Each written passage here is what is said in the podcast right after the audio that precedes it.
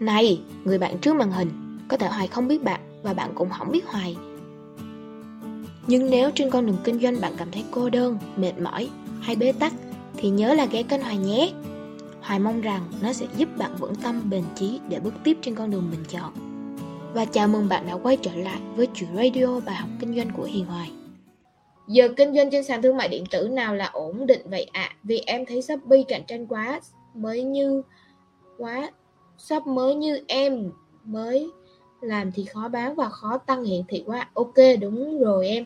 Nói chung thì em là kinh doanh trên sàn thương mại điện tử thì không có cái sàn nào là ổn định cả.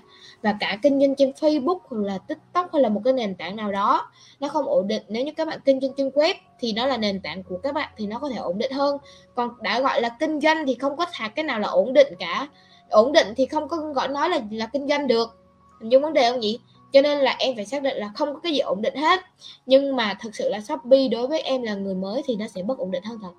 Ờ, em có thử có thể thử ở trên sàn Tiki. Một số học viên của chị đang thử Tiki với lại là Lazada, chị thấy là bán vẫn tốt hơn. Thì Shopee á, nó không phải là cạnh tranh về giá đâu, mà ví dụ là về cái phân khúc thị trường thôi. Ví dụ nhá, cả tại sao Shopee và Lazada vẫn bán bình thường được? Tại sao họ vẫn cạnh tranh với nhau được? Đó rõ ràng là khi mà Shopee á, họ sẽ tập trung vào phân khúc khách hàng khác nhau. Ví dụ Shopee đi, họ sẽ tập trung vào những cái phân khúc khách hàng rẻ, là tầm là ví dụ năm mươi cũng có, một trăm cũng có, hai trăm cũng có, đúng chưa? Nhưng mà Lazada nó tập trung vào những cái sản phẩm gọi là cao cấp hơn, cho nên là cái giá tiền nó cao hơn. Thì mình phải biết được là mình phù hợp ở trên cái nền tảng nào, tức là cái giá sản phẩm của em nó phù hợp ở trên phân khúc nào thôi. Chứ tại sao Shopee nó vẫn cạnh tranh với Lazada được? Sao Shopee nó vẫn chưa sập? Tại sao Lazada nó vẫn cạnh tranh được? Trong cái đó Shopee rất là rẻ, rồi là sale sale uh, chín tháng chín rồi chuẩn bị sắp tới sale mười mười đi. Đó, tại sao nó vẫn hoạt động bình thường? Nhưng mà nhìn mặt bằng chung á, thì Shopee cũng nói là đang điêu đứng. Nhưng mà thực sự ra thì họ đã chọn hai phân khúc khách hàng họ đi khác nhau để mà họ không có cạnh tranh với nhau nhiều. Ví dụ nhá, khi mà một cái người mà họ mua hàng ở trên Shopee đi, họ mua cái dòng hàng mà gọi là tầm năm mươi, một trăm, hai trăm. Thì khi mà họ mua dòng hàng đó như vậy thì dòng hàng đó nó gọi là giá nó quá rẻ, đúng không? Giá nó rẻ, nó thuộc phân khúc rẻ. Thì khi mà rẻ nó nó cộng với lại chất lượng làm sao nó bằng được? Rẻ cộng với chất lượng kém thôi, chứ làm gì có cái nào mà ngon bổ rẻ. Như vậy nó không có cái chuyện đó đâu. Các bạn không thể nào mà bán hàng, không có cái đời nào mà gọi là cái sản phẩm nào mà ngon bổ rẻ. Tất cả nói chung là nó phải đều có cái giá của nó hết. Thì Shopee nó đang chọn cái mặt hàng gọi là rẻ, dễ bán.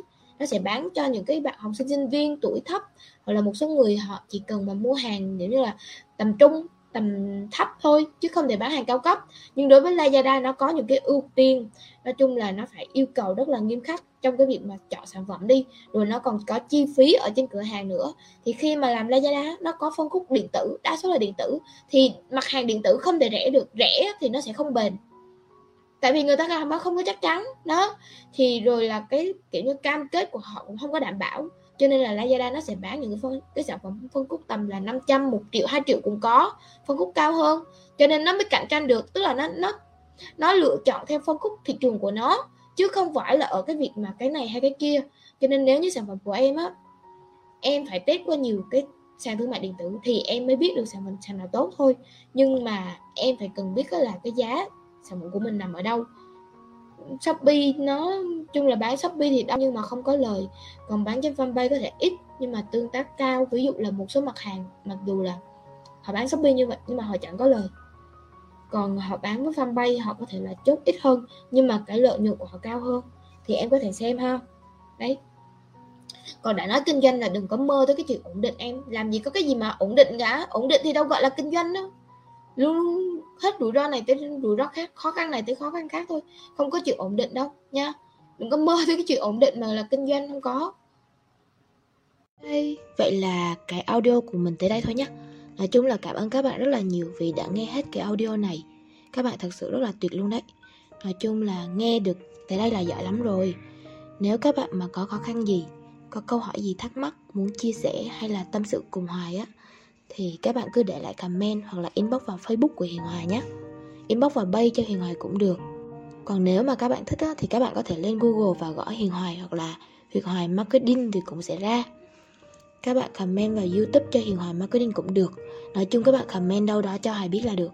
Hãy chia sẻ cùng Hoài, à, cho Hoài biết được cái cảm nhận của các bạn nè, cho Hoài biết cái quan điểm của các bạn nữa.